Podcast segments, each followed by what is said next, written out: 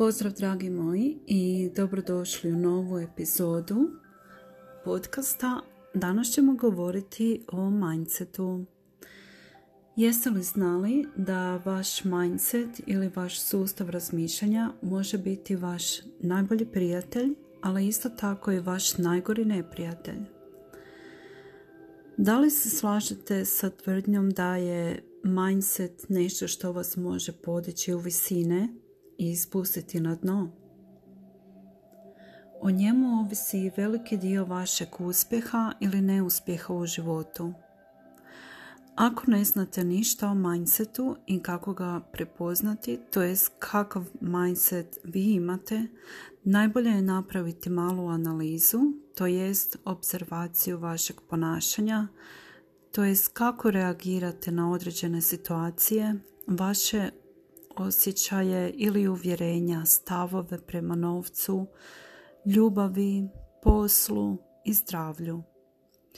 To su samo neke od kategorija.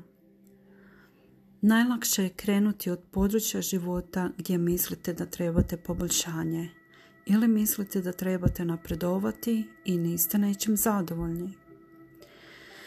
Veliko, velika je vjerojatnost da ste usvojili mindset koji vam ne služi i naravno vaše uvjerenja i stavovi trebaju promjenu i osvježenje. Mindset je nešto što nasreću možemo mijenjati i na čemu trebamo raditi. Ako niste sigurni da li vam vaš mindset služi, evo male vježbe koja je jako lagana i jednostavna a sigurno ste se već susreli sa pitanjem gdje se vidiš za pet godina ili za godinu, dvije ili tri. Postavite sami sebi ovo pitanje i razmislite o tome. Gdje se vidite za godinu dana na području ljubavi?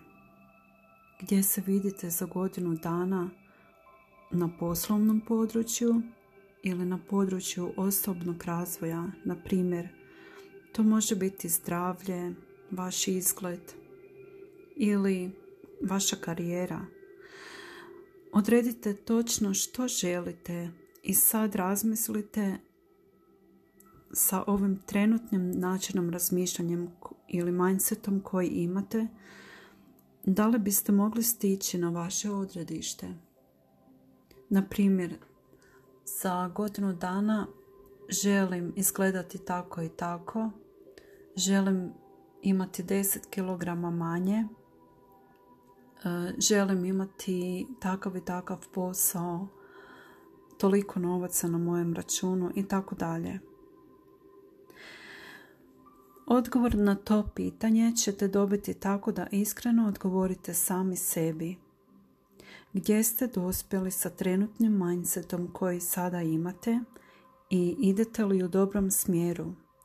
Ili vam je više nego očito da trebate napraviti zaokret ili trebate mnogo toga promijeniti.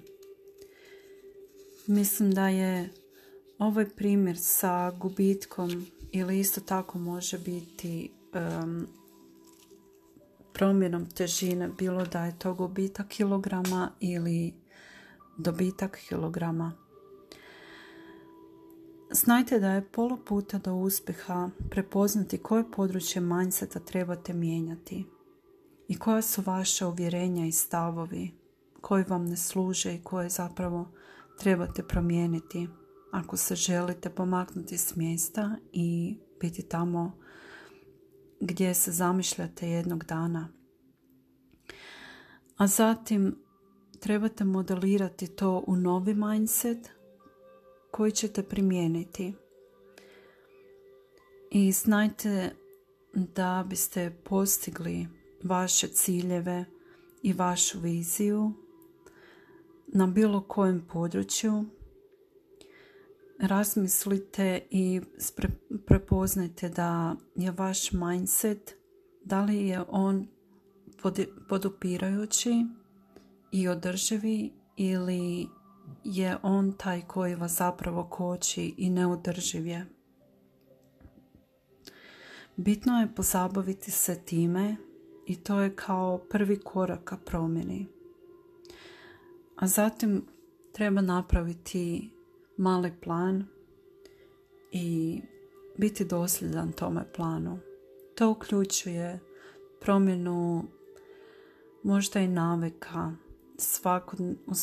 svakodnevnom životu. Ako napravite malo, malo promjenu, dugoročno gledajući, ona će vam dati velike rezultate i sigurno ćete se pomaknuti s mjesta.